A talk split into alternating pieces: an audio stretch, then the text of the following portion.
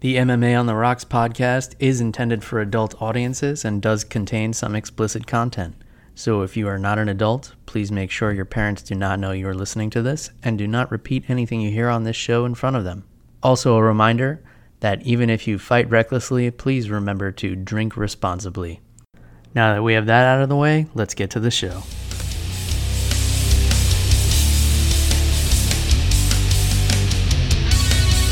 Welcome to MMA on the Rocks. My name is Bill Welker. You are listening to episode 126 of the podcast, or you're joining us live here on YouTube. Today is Sunday, February the 10th, week before Valentine's Day. So happy Valentine's Day to all you lovers out there. And a lot of people, speaking of love, were loving the main event last night, even though it wasn't the main event we thought we were going to get. But before we get too deep into UFC 234, let me introduce my co host, all the way from defrosted New Jersey, Jeff, the animal Wilson. Jeff, how are you enjoying the, the weather up there in Jersey? You had a little little warm spell. I know it's cold again, but not as frigid as it was. Get give us the update, kid. Yeah, dude. So this past week was gorgeous, Bill. Every single day was like 55, which is like 70 in Florida weather. and uh and you know, every day was just really nice out. The sun was shining. You could go out and do what you wanted. There were people in gym shorts running around. Um, but today and yesterday was a little bit colder, uh, which you know it's fine. Um, I, I like the cold, um, and it's not like freezing like uh, it was uh, in the past couple of weeks. So, Bill, before we get into this, how was this wedding that you went to yesterday? It was nice. Um, you, you know, right on the water, Clearwater Beach. Uh, it, it, was a good time. You know, people were getting loose, and um, I, I was able to still catch the fights when I got home. So overall, you, you know, it was a it was a great night. Got a little got a little break from the baby. Had a had a babysitter. Go enjoy a nice wedding. Some some tunes and some drinks, and uh, you know everybody had a good time. And then uh, got to watch some fights. Uh, you know, luckily this wasn't one of the ones um, where they air earlier, uh, which I usually appreciate. But I was glad to get home just in time for the main card here, uh, which I think still delivered uh, with some quality fights. You know, maybe not the best in terms of name recognition, but uh, outside of outside of Australia, I think anywhere else in the world you can you can put Anderson Silva at the top of a bill, and it's not a problem. Uh, he's definitely a more uh, universally known name than Robert Whittaker or Kelvin Gastelum. Uh, so unfortunate set of circumstances that uh, you know had to result in the main event being canceled last night. But um, I don't like to dwell in the negative, so let's not lead off with that. Let's talk about the actual main event that we got, which uh, was essentially to a lot of people the changing of the guard. Uh, you know, an older Anderson Silva facing a younger version of himself in Israel Adesanya, and the comparison people make is that they're both very creative and unorthodox strikers, and we definitely got to see a lot of creative things in this fight. Um, I I don't know personally for me it wasn't the the fight of the century that I think people were um were building this up to be after after it happened. I, I think I saw it a little bit differently, but give me your take uh, on this main event, Jeff. Yeah, Bill, it was entertaining. Uh, I and I'm kind of in the same camp as you, where I don't think it was, you know, the greatest fight ever. Um, I think that a lot of people were just excited to see Anderson Silva dancing around with his hands down, um, you know, egging Adesanya on. Um, but a lot of the flashy stuff that they were trying to land, Bill, none of it landed. Um, you know, the stuff that was working for Adesanya, who won the fight, was you know those jabs, um, backing Anderson Silva up, um, and being able to deli- to uh, land right hands. Um, you know, it was it was his um, his fundamentals that won on the fight. Um, and as for both of these guys, I would have liked to see either one of them pull the trigger a little bit more, but mm. I think um, I think both of them held back. I think Anderson Silva I don't know if he was really um I just I felt like he didn't want to commit to anything and get caught. I think that he respected Adesanya's power, and I think Adesanya just respected Silva's legacy. So I think um, I think that's why we saw a lot of dancing around for two rounds. Yeah, and it, you know they were kind of they were having fun in there, which I think I think came across to people who were watching and um, you know, we got to see a lot of creativity in the striking and things like that. The way I saw it was kind of like um, a sparring session in which the older fighter kind of lets the younger fighter play around a little bit uh, and land some things. And we see this in the gym all the time. But then, uh, usually when they're doing that, it's because the older fighter knows that they could blast to the younger fighter at any given moment.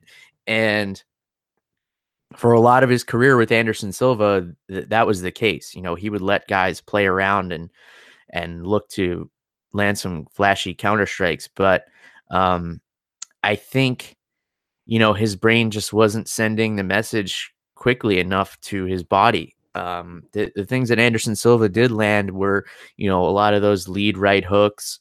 Um, neither one of them were really landing the flashy techniques and uh, they were they were playing around a lot, a lot of baiting, a lot of uh, a lot of setups, a lot of tricky setups, and I think they were both kind of admiring each other's tricky setups and and not wanting to fall into any traps and and not trying to end up on a highlight reel. The other way I saw it too was that um, I think Israel Adesanya was holding back uh, a little bit more uh, out of respect for Anderson Silva, uh, which I get you know, we've seen what he can do when he doesn't respect an opponent. Uh, you know, like what he did to Derek Brunson, and those two, you know, had a real feud going. Um, I, I thought it was a good fight. I thought it was entertaining. Uh, it was definitely, you know, worthy to be the main event. Um, you know, a lot of people said, uh, I, I, can't even imagine watching another fight after this. And uh, uh okay, I, I can I can get on board with that. Um, I I didn't feel like I needed more at the end of this event. You know, I didn't think it was it was the main event of the century, but at the same time, I felt okay about the card as a whole uh, when it was done. Um, so, uh, what's next for Adesanya? I mean, he kind of called out Kelvin Gastelum, um, but or or kind of shut him down because Kelvin Gastelum was sitting cage side with a belt that I guess he must have borrowed from Henry Cejudo. I don't imagine the UFC uh, loaned him one uh, because him and Henry are, are pals and Henry Cejudo was in attendance. So um, let's get into that. But before we do, any other thoughts on, on this main event or or what's next for these two gentlemen in Adesanya and Silva, Jeff? Um, uh, Silva kind of said he wanted to hang up the gloves, maybe fight one more time in Brazil. Um, but as for Adesanya, man, um, I think the sky's the limit, dude. Um, he went out there, he put on a good show.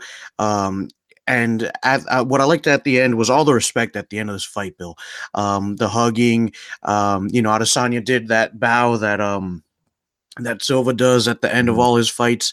So it, it, was it was really nice. It was it was nice to see that respect. And Anderson Silva kind of told him um, that he's he's passing the baton on to him now. Um, so dude, I can't wait to see what's next for Adesanya. I'd like to see him take on Kelvin Gastelum because um, it reminds me of uh, when Gastelum fought Uriah Hall. Uh-huh. Um, in terms of him fighting a really good striker, Adesanya's proven that he can handle um, some uh, um, you know handle himself in the cage against a wrestler as he showed against Derek Brunson. So I would love to see that. Um, but Bill, before we go on, I just wanted to um, you know kind of point out that for those of you who may not know this yet, but uh, Whittaker had to have emergency hernia surgery yesterday um, in the morning, so that's why he had to pull out the day of the car- of the fight card. And Bill, um, I was pretty upset you know, I, I was texting you about it. Um, but, you know, it happens. Um, it's just, I don't like it happening too often, but what are you going to do? I, I, still thought it was a really good main event between Adesanya and Silva. Yeah. It, you got to wonder what you do with with Robert Whittaker here because this is the second time Mhm. you know they've tried to bill him in Australia, and you know he completely sells out an arena in, in minutes. Um, I think I, I think he broke broke the record for how fast this arena sold out. You know because he was the headliner there. Um, so uh, around the same time last year, he had a staph infection that got into his stomach, and, and he had to pull out of his fight uh, on fairly short notice, and then. Uh, this year, he had the hernia so he started getting pain in his abdomen in the middle of the night and what happens with a hernia is basically the intestines kind of break through um, the, the wall of the abdomen like some weakened tissue there and then they get they got pinched down and twisted up. So he actually had a twisted bowel so they had to cut him open and and untwist that and and get it unstuck from his abdomen. And you know, you, you got to wonder uh, i- i- if there's something going on here, if it's related to training or diet or or something like that, that he keeps getting issues uh, with his stomach. Um, we don't really know too much about Robert Whittaker. He's he's a very private guy, very quiet, uh, you know, very dignified. Uh, I don't think he likes to talk too much about what he's doing behind the scenes. Obviously, w- what he's doing produces results in the octagon since he's the middleweight champion. Um, but you know, you have to start to bring into question, you know, uh, is he making some some bad choices uh, in terms of maybe overtraining, uh, maybe lifting too heavy a weight, uh, which which obviously can cause hernias. Um, and, and are there some diet related things? Or, you know, is he maintaining his body the way that he should, or is he pushing it a little bit too hard? It's starting to be reminiscent of Cain Velasquez, who's going to be fighting uh, next next week. Uh, you know, Cain is one of these all time great uh, athletes. Just that, um, you know, he kept getting injured because he pushes it too hard. So you got to wonder if if that comparison can be made to Robert Whittaker. And uh, the result, I think, was more unfortunate for Kelvin Gastelum, who put out uh, one of the most cringeworthy videos you could see. And I could understand his frustration and understand him wanting to lash out, but he just didn't go about it in the right way. So what he did, as I mentioned earlier, he borrowed a UFC belt. I'm I'm going to assume from Henry Cejudo, and he basically uh, held a little press scrum where he said, "I'm the champ of the world now." You know, in my world, in the amateur wrestling world, and he's not wrong when he says this. If you show up to your match and your opponent does not, your opponent forfeits and it counts as a win. Uh, and that is absolutely true. That's the way it's done in amateur wrestling. If if you don't make it to the mat when you're scheduled to wrestle, that's a loss for you. It doesn't matter if a building fell on you or you just um, you know stubbed your toe in the locker room and you couldn't make it on the mat for your scheduled time. You lose. Um, unfortunately for Kelvin, that's not the way things work. uh, and I think he he would have been better off if he had played this a little bit more respectfully. Um, y- you know, I understand how frustrated he is. I mean, he he, he traveled so far and he trained so hard and busted his ass and and got ringworm and whatever the fuck else was growing out the back of his neck and all that nasty stuff. Um, which you know it, it happens in gyms. You know, ringworm is a pretty common thing. Staph infections are common things, and and you know I think a lot more guys fight with these things than you sometimes realize. You know, they're not always being interviewed as much as a main event right before the fight, so you can get the close up and and uh you know cropped photos on the internet of these things up close and personal and and they're gross um but the other thing that was gross was was Kelvin's response to Whittaker pulling out. Um, I I just you know, and then sitting cage side with the belt too. It, it's just like, come on, man, what are you doing? This is the kind of stuff we we expect from Colby Covington or uh, you know, and we've we've even seen that doesn't even work out for him you know, it, it got him an interim title, but then, um, you know, he saw how quick the organization turned their back on him. I don't, I don't know, man. To me, it was it was cringeworthy. I wish he would have had some better people in his ear, like maybe telling him, don't do that. Just keep your mouth shut. Say, I hope Robert, you know, recovers quickly. And then you tell those kind of jokes to your friends on the flight uh, and then back at the gym and then keep it there. Um, uh, that's just my take on it. Well, what do you think about uh, Whittaker's injury, Jeff? Um, his repeated uh, injuries and um, and Gastelum's response. Yeah, dude. Um, I, I don't know what you do with Robert Whittaker because, like you said, man, this is the second time that he sold out an arena in Australia and he doesn't show up again. And I know, you know, it's through no fault of his own, but like you said, man, we don't know how he's training.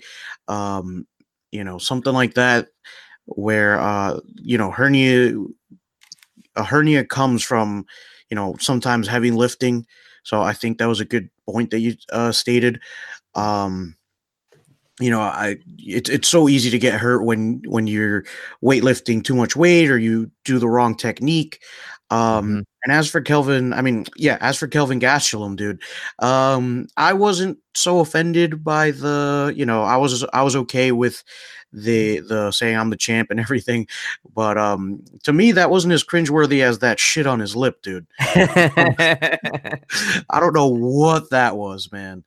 Um, but yeah, just like his shoulders like at the weigh-ins. It, at first, I thought it was sunburn because of how pink it was, and then I looked at like his neck, and he's got these like weird raunchy bumps coming out. I'm like, yeah. I think it's probably. I think. I think Whittaker's life might have been saved here, Bill. Yeah, going out of this fight. Yeah, I think uh, that was a, a, lot of the jokes uh, on the internet that I saw. Like, you know, maybe, maybe God was saving Robert Whittaker from from getting whatever skin fungus Kelvin Gastelum has. Um, but yeah, it's tough. If you're the UFC, what do you do with Robert Whittaker? Because here you have a guy who's obviously championship caliber athlete. He put on, um, you know, two of the most exciting title fights uh, with Yoel Romero, but at the same time, he's a guy who won a title that was vacated by George St. Pierre. He has yet to technically defend it since his last fight with Yoel Romero Yoel didn't make weight. It was not technically a title defense mm. uh, because there was no risk of losing the title. Um, and you know he's he's pulled out of two fights in in about a year, two main event fights where they're trying to bill him as a superstar. Uh, you know, in his home country.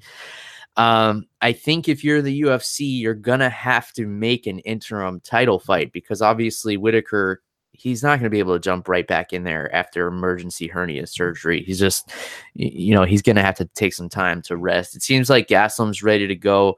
Uh, Adesanya got out of this, you know, pretty scratch free. I would think in about 10 weeks, we could probably see these two go at it for the interim title. And then uh, Adesanya had a great line at the end of the fight. He was like, Kelvin, what are you doing with that belt? Put it down.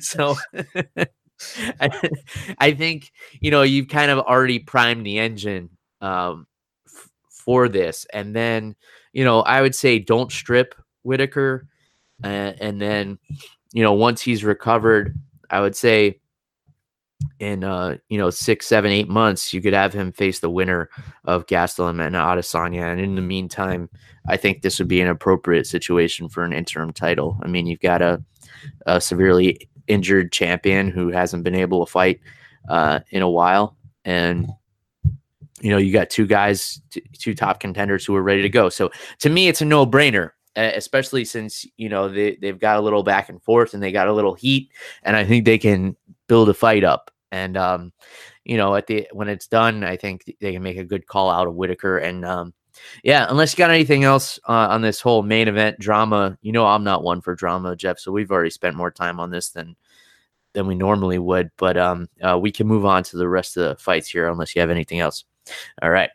So, uh, a fighter who got bumped up to the co-main event here, who was basically gifted a tune-up fight here. I mean, let's call this what it was. Uh, Lando Vannata taking on uh, Marcos Mariano. So Vannata coming off of what I thought was, if not the best, easily the top five best fights of 2018 with uh, the steamroller Matt Frevola. Um, it, you know, and it unfortunately for both guys went to a draw, and unfortunately, uh, neither of them got a bonus for that fight. Which you know, if it's me writing the checks, give him fight of the night, give him fight of the year, uh, you know, give him as many bonus checks as as possible. You know, I would watch those two fight uh, on mm-hmm. every card. But so Vannata coming back in here, and um, you know, fan favorite. He's obviously got the company backing. You know, they want to see this guy do well because he's flashy and and he's got a good highlight reel put together already. Um, so they put him in here with Marcos Mariano, and um, at first Mariano, this guy six foot one at, at lightweight is fucking huge. Uh, and he was a little bit too much for Lando. But once this thing got to the ground, Lando just beat him up from inside his guard. And once he passed his guard, uh, Mariano looked like he had never taken a jujitsu class before because he was basically like, "Here's my arm. Uh, why don't you wrap it around my head?" And um, you know, got that uh, Kimura. Lando got that Kimura submission victory, and uh, you know, uh, in his highlight reel, it's going to look good. But um, you know, the educated fans are going to know that this was a gift for Lando Vannata here. Um, you know, not to take anything away from his victory. I mean, um, you know, Marcus Mariano is still, you know, a challenge for anybody. The guy's six one and and and hits hard, but you know, call a spade a spade here. Uh, what do you think, Jeff?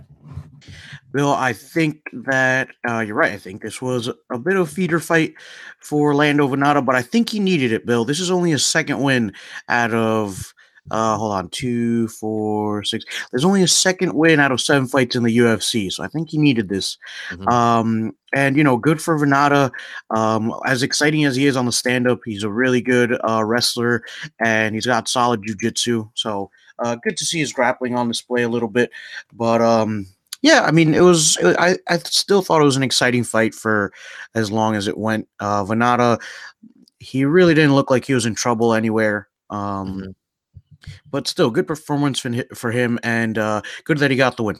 Yeah. So let's see him and Matt Frevola, uh, you know, get a couple of more fights each, and then uh, let's run this thing back and make that a main event of an ESPN Plus uh, you know, sign me up for that. Uh, I would want to go fly wherever that takes place and get front row tickets Um, because um, that fight was just phenomenal. I can't stress that enough. Uh, something that's not phenomenal was Ricky Simone's haircut. Um, this guy, man, and I'd hate for it to distract from the fight because this was a very technical fight. but that fucking hair, man. And the problem the problem is with with people like this is they think it's cute. And when people even do tell them like hey you know that looks like shit they they think like it's funny. And then like all right i'll grow it longer. But um man cut that shit off. Just what were you saying earlier jeff? Get it out of the neighborhood? Yeah get the shit out of the neighborhood bill. It's not working. Call the fbi call the FBI. yeah. So um, overall, I, I thought this was an interesting stylistic matchup. Obviously, Ricky Simone wanted nothing to do with the ground game of Rani Yahya, and for good a reason. Uh, Rani Yahya is one of these guys who has been quietly taking limbs for well over a decade, I believe. Um, you know, back in the WEC, uh, he was just a submission wizard, one of the best ground games uh, in all of MMA easily. Um, and then because Ricky Simone was so concerned with the ground game of Rani Yahya, Rani Yahya was able to display some pretty solid striking. Uh, you know, we saw some head kicks from him. We saw some big punches that stunned Ricky Simone. But uh, at the end of the day, it was the the forward pressure of Ricky Simone and the ability to avoid the ground of Rani Yahya. And Rani Yahya, uh, aside from a couple of takedown attempts from like way outside, um, which really displayed like a, a lack of wrestling prowess. Um, he wasn't really trying to get this fight to the ground. It was more so he was getting knocked down a lot and then trying to make contact with Ricky Simone so that uh, you know, he could pull him down to the ground, and um, I'm sure he would be comfortable in the guard, which is where he wound up at, at, the very end of the fight. But you know, not enough time to to get anything accomplished there. So, um, as much as I hate to admit this because of his haircut, good job to Ricky Simone for uh, staying out of trouble against a very dangerous. And I think a lot of people watching this fight don't realize how dangerous Ricky uh, Rani Yahya's ground game is. I mean, this guy has pulled submissions uh, out of positions that um, are just baffling. And you know, I've been watching the sport a long time, and and Rani Yahya is definitely a wizard on the ground. So credit to Ricky Simone for avoiding that and um, you know taking some big shots and hanging in there and uh, and um, getting past a guy like Rani Yahya, who is no easy test. Like nobody wants to fight this guy just because he doesn't have any name recognition whatsoever. Um, probably doesn't get much publicity outside of this podcast and and maybe like some jujitsu um, podcasts and blogs and stuff like that. But um, you know, one of the toughest tests in this division for sure. And Ricky Simone was able to get past him. So good for him. Thoughts on this fight, Jeff? Dude, I just loved it. Um, it was super exciting. Um, I, and I think Ricky Simone went in there with the right idea, man. He wanted nothing to do with Rani Yahya on the ground. Mm-hmm. And you know, in the stand up, it was pretty back and forth, but I think uh, Ricky Simone got the deserved win. Um, I, I, thought he he just fought smart and was able to land some really big shots on Rani Yahya. Um, it, it, looked like he was going to have a little bit of trouble. It looked like Rani Yahya had a little bit more reach, but good for Simone. He was able to get inside. Um, but man, that hair, dude, it just I felt like it took away from his performance, man. Yeah, it it it really does. Uh, it really does distract from a lot of things, and um, you know, uh, Ricky Simone, I think, has a lot of potential in this division. Uh, he got a lucky win over uh, Merab Dvalishvili. I don't know if you remember this fight uh, from April of last year, but this was the fight where Merab basically dominated the fight, and then uh, he got caught in a guillotine at the end of the fight, and it wasn't stopped. But then uh, yeah, the, yeah, yeah. the, referees called it a submission after the fight was over. It, it was one of the the strangest and shittiest decisions yep. that like never should have happened. Like he didn't tap, the referee didn't break it up. The fight ended with him in the submission, and then after the fact, the referees said, um, you know, uh, yeah, let's call that a submission, uh, just because we feel like it. And there's no repercussion for these referees, which is uh, which is unfortunate because there's there's no governing body over them to say like hey you fucked up. And that situation my segue here that situation also involved Marc Goddard. So i'm to skip over the ladies for a second. We will definitely get back to them but um, s- since i segued into talking about Marc Goddard and his uh, you know decision making which has come into question on several occasions uh, two of which included sam alvey um, let's talk about this stoppage of Sam Alvey by Jimmy Crute. So what happened was Sam Alvey got basically leveled by Jimmy Crute. I would have been okay if the fight had been stopped at that point because Alvey seemed out of it. Um, he was almost knocked out cold, but he was able to recover a little bit. Uh, Jimmy Crute got the fight to the ground. He was landing some big shots, but Alvey had both thumbs up in the air. Marc Goddard steps in um, I believe there was an opportunity to stop this fight. I don't think it should have been when it happened. And Sam Alvey was especially uh, pissed because uh, he has history with Marc Goddard and even talked to him in the back and said, Look, I'm going to give you a signal. I'm going to give you uh, something to let you know I'm still in here. So, you know, don't stop the fight if I'm doing that. Um, and, uh, you know, unfortunately for Sam Alvey, uh, it, it, didn't go his way. So Goddard got in there and and stop the fight. And a big win for Jimmy Crute. Uh, you know, it's going to go down as a TKO over a, a, very notable opponent in Sam Alvey on his record. So uh, credit to him. And, uh, you know, probably would have been stopped anyway, but um, just because Sam was, you know, given the thumbs up and then he got up so quickly, uh, it was it was an unfortunate ending all around. But give me your thoughts on this one, Jip. Yeah, Bill, I know that Sam Alvey's upset, but I didn't think it was a bad stoppage. Um, Sam Alvey, yeah, he had his thumbs up, but he wasn't defending himself. He was just eating shots. yeah, fair um, point. You know, and turtled up, that's never a good sign. Mm-hmm. Um, so yeah, dude, I, I, I really didn't think it was a bad stoppage. I know Sam Alvey's upset, but I think for his own for his own good, I think it was a good stoppage.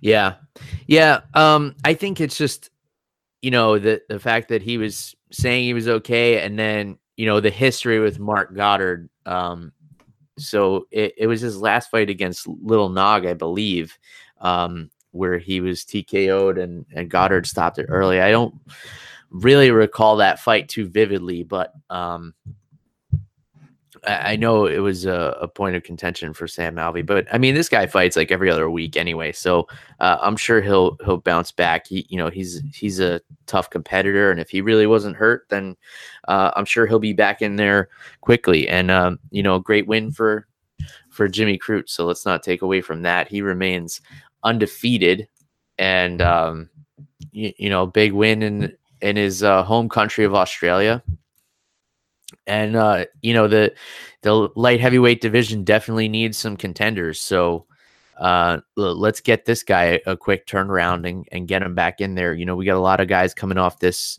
uh, Tuesday night contender series in the light heavyweight division. It, eh, you know, you got guys like Johnny Walker running around now, and you got this uh, young 22 year old stud um, who's only going to get better. So uh, you know, bright things in the future for Jimmy Crute. All right, let's rewind a little bit back uh, towards the top of the card and talk about these ladies here in uh, Montana De La Rosa and Nadia Kassem. Uh, this was fairly one-sided, um, and I I was worried about the joints of Nadia Kassem for a while here because she was in some deep, deep submissions, some deep arm bars where her arm was getting twisted and bent all around. And I was watching this like, oh, that does not look comfortable. But she hung in there, man, and she was like stuck in a stuck in a triangle and and like not she did not want to tap. And you know, finally, I guess uh De La Rosa twisted that arm just the right way. And um eventually got the tap. Give me your thoughts on this one, Jeff. Yeah, dude, De La Rosa looked really good in there. Some very nice jujitsu from her. And like you said, man, Kassem's a tough chick, bro. Mm-hmm. Um, hanging in there in what looked to me like a really tight triangle at one point. Uh, like Kassem's face was all red and stuff. I thought she was gonna just pass out mm-hmm. before she tapped. Um, I'm glad she did tap for her sake because she she was in there in some really really bad spots. Mm-hmm. And uh, credit to De La Rosa, man. Uh, she's exciting to watch. Uh, like we said, I really like her jujitsu. I want to see what's next for her in this women's flyweight division. Who, you know, at the moment, it's looking a little dry at the top. Um, I don't see too many contenders for Shevchenko at the moment. Yeah, and I think uh, for De La Rosa, this is great that they made this division because I believe she has not lost a fight since moving up to flyweight. Um, I, I think you know she's got she's got a bigger frame. She's five foot seven, so uh, you know strawweight I think was drawing her out a little bit too much.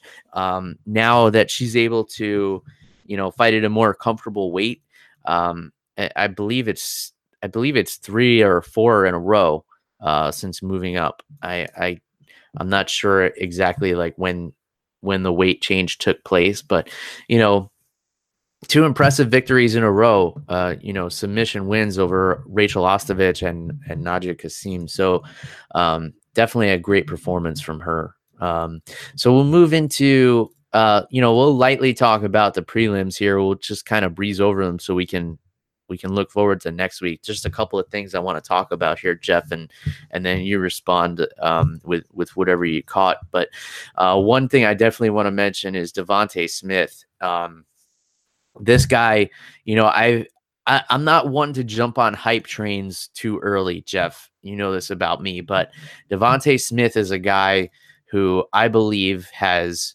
uh, superstar potential. I mean, this guy is just knocking people out left and right. Um, he had a nasty elbow KO on the Tuesday night contender series. Then he makes his UFC debut 46 second knockout over Julian Erosa. And then last night against a very tough and durable Dong Hyun Ma, uh, you know, he knocks him out in the first round. And it, this guy just has spectacular boxing skills. The way he moves in and out of the pocket is really a spectacle. Um, you know, he moves in and out and is able to throw punches going in and throw punches backing up. Um, you know, the way every boxing coach would want to see a fighter do it. Uh, you know, his one two right down the pipe is so crisp and so clean. And he's able to throw things so with such perfect timing as he's stepping forward, as he's stepping back. Uh, just a phenomenal athlete and really a great performance. He called out Francisco Trinaldo at the end of this fight. I think that's a perfect call out for him. It's a step up in competition, but it's not too big of a leap. Uh, and that's exactly what I would want to see for this young uh, lightweight fighter. Um, did you catch this fight, Jeff? And if not, uh, did I sell you on trying to see it now? Yeah, unfortunately, I didn't get a chance to watch it live. I was out with a couple of friends, but I think I'm gonna definitely go back and check this one out. Yeah, definitely do. And uh, if I had to give you another one from the undercard to watch, and uh, that goes for everybody listening as well, that would be Kyung Ho Kang and Teruto Ishihara. Uh, these guys uh, this fight only lasted four minutes, but in that four minutes, these guys were swinging wild on each other. Um, you know, just slinging heavy leather back and forth. I think they both got dropped, uh, almost knocked out each of them, and then uh, you know it resulted in a rear naked choke um, victory for Kang. So um, go back and check this fight out because this was just four minutes of wild action. Um, and, and, it was a really exciting fight. And then the only other thing I want to mention, Jalen Turner uh, getting a, a knockout with a body kick over uh, Callan Potter. So Jalen Turner is another one of these young prospects. I think is um, is worth keeping an eye on. Um, you know, very explosive striking. Twenty three years old. He's six foot three and one hundred fifty five pounds. Um, so I think it'd be fun to see him face James Vick down the line because I think um, you know they got to be the two biggest lightweights uh, on the planet. Uh, six foot three is just absurd, 155 yeah. pounds. Um, but yeah, um, you know he came off a, a, tough loss against Vicente Luque in his last fight, but you know came back with a vengeance. You know, getting a first round knockout in under a minute here. Um, so he he's definitely one to keep an eye on. Jalen the Tarantula Turner. So, uh, if there's anything else uh, I missed from this undercard, um, you know, send, send me a message on social media. Let me know if I have to check it out because otherwise, we're just going to move on because we have the first UFC on big ESPN, I guess you'd call it ESPN on TV. I don't know. What do you call this one? Uh, we used to say Big Fox when it was on just regular Fox instead of Fox Sports One. So we've had two cards on ESPN Plus. Um, this next fight, February 17th, is going to be UFC on ESPN One. So it's going to be on the actual ESPN television channel. So you don't have to fuck with that annoying app. Um, and it's going to be Sunday, February 17th. I want to make sure I'm clear about that. And uh, this is going to be in Phoenix, Arizona, headlined by none other than Cain Velasquez, who you, you know, it's only appropriate to have Cain headline this card since he headlined the first card on Big Fox uh, against Junior Dos Santos many, many moons ago. So the return of Cain Velasquez, I'm so excited for this. Jeff is fist pumping. Uh, for those of you who aren't watching on YouTube, so I know he's excited, and he's going to be taking on Francis Ngannou. This is a, a, a really awesome and really intriguing matchup. Um, because and I know you're excited, Jeff, but before I turn it over to you, I just want to say this is a fight where you would think, oh, well, Cain is has got this incredible wrestling background. He could just take Francis down. And yeah, he could, but Cain is also a guy who wants to stand and crack with the biggest, baddest men on the planet. Uh, and, it, you know, if Francis is not too worried about that takedown and he gets comfortable in there, uh, we're going to see some fireworks and somebody's head might end up in the fifth row. Uh, so, with that, Jeff, I know you're itching with anticipation over there. What are your thoughts on this main event on ESPN next weekend? Dude, I can't wait. I love that it's on a Sunday because, at least here in the United States, that is President's Day weekend. So I have off the next day and the day after that. I'm excited. I can stay up late on a Sunday. It'll feel like a Saturday to me. And, dude, Ngannou versus Cain Velasquez, man, I love it. Yes, Velasquez can wrestle, but like you said, Bill, he's happy to stand and bang, dude. Mm-hmm. He has a lot of power in his hands. He's got vicious cardio. And I mean, part of the reason he's been out for so long for those of you who are coming in is because of how hard he trains. Um, he trains with Daniel Cormier, Luke Rockhold, um, both uh, one a former middleweight champion, the other a former light heavyweight champion and the current heavyweight champion of the UFC. So this guy's no joke, man. Um, he's been out for a couple of years, and if you're a fan who is just coming into the UFC and you've never watched Cain Velasquez fight before, tune in. Yeah, for sure. Uh, Cain Velasquez has never been in a boring fight. Uh, this guy produces every time he gets in there, and you know, unfortunately, has had uh, a really poor string of bad luck when it turn when it comes to injuries just like major injuries and a lot of them you know it's suspected from the the hard sparring that goes on at uh, aka as well as you know just pushing himself too hard which you know a lot of people suspect maybe the same issue with Robert Whittaker. You know this is still a very young sport and i think people are still trying to figure out the right way to do things. You know there's a lot of new philosophies and ideologies about you know the right amount of sparring and the right amount of weightlifting and everything like that and you know getting the science of it down. You know it used to just be put a mouthpiece in get in there and and you know if you're a wrestler you wrestle. If you're a boxer you box and and you just you know try to bash each other's brains in. But i think it's a lot more scientific and technical now. But uh, we're guaranteed to see fireworks in that main event. We're also going to see a lot of standing and banging in the co-main event, which is Paul Felder and James Vick. These are two guys who also like to stand and strike. Um, tall order for Paul Felder, pun intended. James Vick, um, you know, the biggest uh, lightweight on the roster. I believe. Uh, after his last fight with Justin Gaethje, I wanted to see him move up to welterweight. I mean, six foot three.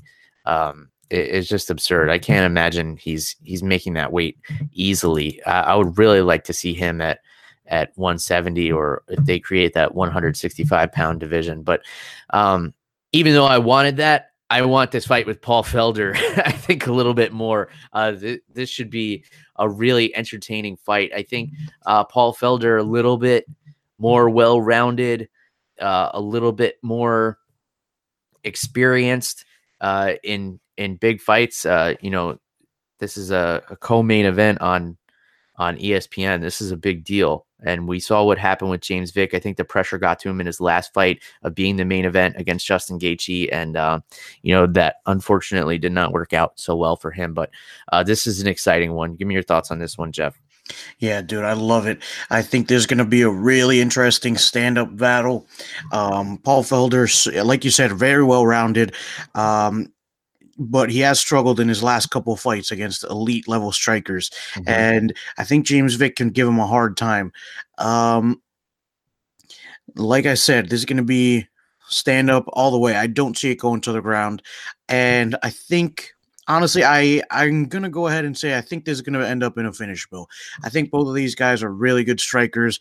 Uh, we know James Vick has finishing power. Paul mm-hmm. Felder, mm-hmm. the same deal. Um, his ground and pound is really really improved uh, in his last couple of fights. So I think this is gonna be a really good one to watch as well. Yeah, and it, and this is this could be one of those ones. These are two bleeders too, so this yeah. could be one of those ones that just dies the mat. I mean, Paul Felder, as handsome of a man as he is, you know, TV personality and everything like that. I'm pretty sure his face is just held together sh- strictly of scar tissue. Um, uh, we know that he opens up and and and bleeds uh, quite profusely. And dude, this card is stacked so up and down. Um, yeah. I want to get into everything, but I think the fight I'm looking forward to the most if you look about halfway down, we got Aljamain Sterling and Jimmy Rivera. This fight, this is a fucking fight. Um, I, I don't know why this isn't further up on the card. I mean, these are two of the baddest bantamweights on the planet. Um, you know, Jimmy Rivera is going to come in there, I believe, like a man possessed. Uh, you know, he he came off of you know the knockout loss to Marlon Moraes, and then you know, kind of a, a snooze fest with John Dodson. And, you know, I think he's going to find in Aljamain Sterling a guy who's actually going to engage with him. And these are two guys who are good everywhere, um, both creative strikers. Um, both have really great highlight reels. Um, I, I, think Aljo would probably have the advantage if this fight were to go to the ground. But um, man, I'm really excited for this one, Jeff. Yeah, dude. Um, yeah, that's the main event of the prelims. And dude, I, I think I agree, man. Jimmy Rivera is gonna go in there. He's probably pissed, man. I mean, he was so high up, almost had a title shot, and then Marlon Moraes finished him in like a second or something. Mm-hmm. Um, dude and i'm just looking up and down at this card man there's so many fights i'm excited for uh-huh. um uh, cynthia calvillo's on here i love her kron gracie's in here uh, he's gonna fight alex caceres um, Kron Gracie. If you don't know who he is, um, definitely check this fight out. He's he's very very he's one of the more skilled uh, Gracies currently competing, um, and one of the most aggressive. I mean, Kron Gracie is a finisher. He's not like a point jujitsu guy. He's a guy who is looking to take limbs, take necks, and uh, he had he's four and zero, oh, but you know three of the three of his um, MMA wins came in Rizin against mm. you know pretty tough competition. There's no easy fights over there, so he jumped right into the deep end, and uh, he's getting in there with Alex Caceres, who you know is a notable name, and um, he's been susceptible to submissions in the past. However, Alex Caceres can kick your head off.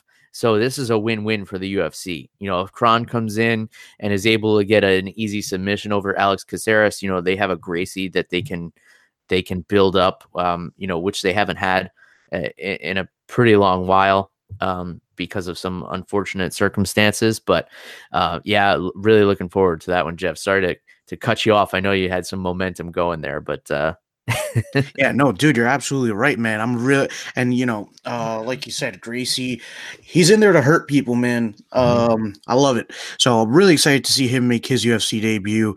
Um, Vicente Luque is in here. Andre Fili versus Myles Jury is going to be a really, really good stand-up battle. Mm-hmm. Um, give me a second here. Um, like I said, uh, like we said, Jimmy Rivera versus Aljamain Sterling is going to be fireworks. Uh, Renan Barão's in here, and Aleksandra Albu is, I think, making her UFC debut. Um, I have never seen her fight before, um, but I have checked out her Instagram, and um, Bill, for aesthetic reasons, I'm very happy she's making her debut.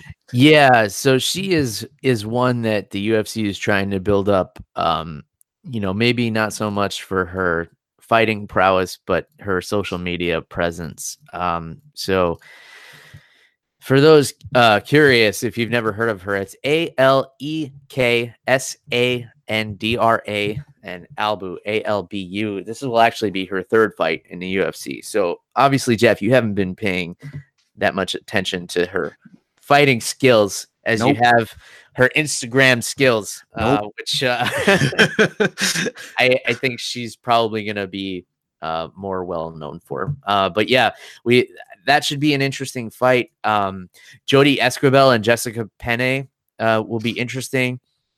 Uh, Renan Barão and Luke Sanders. These are two guys who have both been on streaks of bad luck, but are both really tough guys. I mean, Renan Barão used to be on top of the world, and um, he, you know, once he met a guy named TJ Dillashaw, things started going downhill for him. And uh, Luke Sanders, I believe, coming off a loss to Rani Yahya.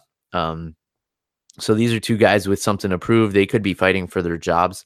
Uh, Andrea KGB Lee and Ashley Evans Smith will be in an awesome female fight. And then uh, you already mentioned Vince, Vicente Luque and Bryan Barberena. Those are two fucking bangers. Those guys are gonna get in there and sling some leather. So all the way up and down, um, this is an amazing card. I, I want to watch this entire thing, and you know, nothing better to do uh, on a on a Sunday afternoon, Jeff, than take in some quality fights. Um, you know, have uh, I guess I, I, guess a lot of people have the day off the next day, so uh, this will be awesome. This is a great uh, Valentine's Day gift. Um, so so ladies out there, if you want to get your man something special, just you know get him a get him a six pack of his favorite beer and tell him you won't bother him on Sunday afternoon. That's all you have to do. Little insider tip.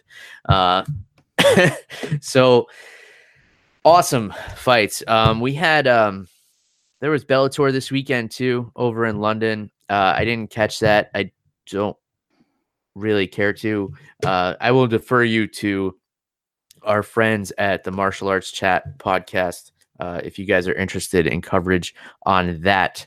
Um, so go check them out. I'm sure they're going to be covering it extensively. Um, what I want to cover extensively, Jeff, and something I'm really excited about, I picked up a bottle of Blanton's bourbon uh, this past week, and this was really exciting for me because I had been going through different phases. Uh, you know, I was I was really into rum for a while. I was doing scotch for a long time, but you know, in my heart of hearts, I'm I'm always a bourbon lover, and I had about you know maybe a finger or two left in my bottle of Blanton's that I have in my bar, and this stuff is really hard to come by because it's limited release, and I I guess people are are really starting to catch on how awesome this stuff is, and they're basically outselling their supply every year, which basically as I'm talking myself through this, I shouldn't be talking about it on the show, but I can't help myself. Um, and then, you know, maybe if I talk about it, somebody will be uh, gracious and send me some uh, from from the Blanton's company. So Blanton's, if you're listening, um, you know, please send some my way. In any case, one of my favorite bourbons, Jeff. Unfortunately, it's almost impossible to come by. So every time I drive past a liquor store and I have some time, I pop in to see if they have any. And um, I, I was in desperation mode because I was running out, and I happened to wander into this liquor store called ABC, which is a chain liquor store down here. And he said he didn't have any in and he didn't expect to get any in until the end of March. And the, the panic started to set in, Jeff. And then I was walking out the door and he said, Hey, we actually have one bottle that was hiding behind the counter here. And I was like, I don't even care what it costs. Um, that's a lie. I do care what it costs. Uh, but you got a baby to feed. Come on now. that's true. Well, yeah, I guess I can't give the baby bourbon. So, but it does have corn. It's it's made from corn. It's got to have some nutritional value, right? Uh, in any case, got my hands on it. If you can get your hands on some, um, you know, l- let me know what you think of it. Uh, you know, I wouldn't steer you guys wrong. It, it's got a, it, it's got a sweetness to it kind of like a you'll get some cherries and, and some vanilla in there and uh, jeff i'll be glad to share some with you if there's any left uh, when you come down to visit in a couple of months which i'm definitely looking forward to i'm looking forward to espn one headlined by cain velasquez and francis Ngannou. and uh, i'm looking forward to enjoying this beautiful weather today we're going to barbecue with the family and um, you know maybe be productive, but probably not. It doesn't matter because it's a beautiful day. What are you looking forward to, Jeff? And do you have anything else you want to get off your chest, my friend? Yeah, dude. Well, I'm looking forward to staying inside all day because it's cold out again. But um, you know, I got some soccer lined up. But Bill, last night, um, to pregame for UFC 234, and then to drink away my sorrow at the fact that the main event got canceled, uh-huh. I was uh-huh. drinking a favorite of the show, some Sierra Nevada Pale Ale. Um, you know, it's just a really nice beer, really balanced. Uh, mm-hmm. You know how I love my hops, Bill. And Bill, it just reminds I ne- every time I drink, I drink it. I don't know if it's the label or if it's the taste, but I always remember that like spring day that we first that you first introduced me to it on the show mm-hmm. and um that bird sitting on your car as we were recording in the middle of a park. Um so it's so for me Sierra Nevada has some good memories. Um like I said I I love the taste of it man. Um anytime I see a Sierra Nevada on the menu um, you know, i have been trying to take it easy on the beer lately because of all the calories. But man, we were in this restaurant, and as soon as I saw Sierra Nevada, I thought to myself, "Screw this! I gotta have it." Yeah. Yeah, a lot of sensory association. You bring back some memories when we used to record that show, record the show, drinking a six pack, sitting in the park, like just recording on my phone. How far we have come, Jeff, to such um such status these days where we can still drink beer and and do this 1200 miles apart. Yeah. All right. Well, I think that's all we got. Long one today, uh, much longer than I anticipated. But hey, when there's stuff to talk about, we get on a roll. That's what happens here. And we weren't even drinking today. So I uh, hope you guys enjoyed the show. Uh, if so, let us know on social media. If not, let us know that too. What do you want to hear differently from us? We're open to criticism. So let us know. If you want to get a hold of Jeff, it's at animal underscore Wilson on Twitter. And you guys know how to get a hold of me. It's at MMA on the Rocks on all your favorite social media platforms. Let us know what you're thinking and drinking out there. Until next week, cheers, everybody. Goodbye.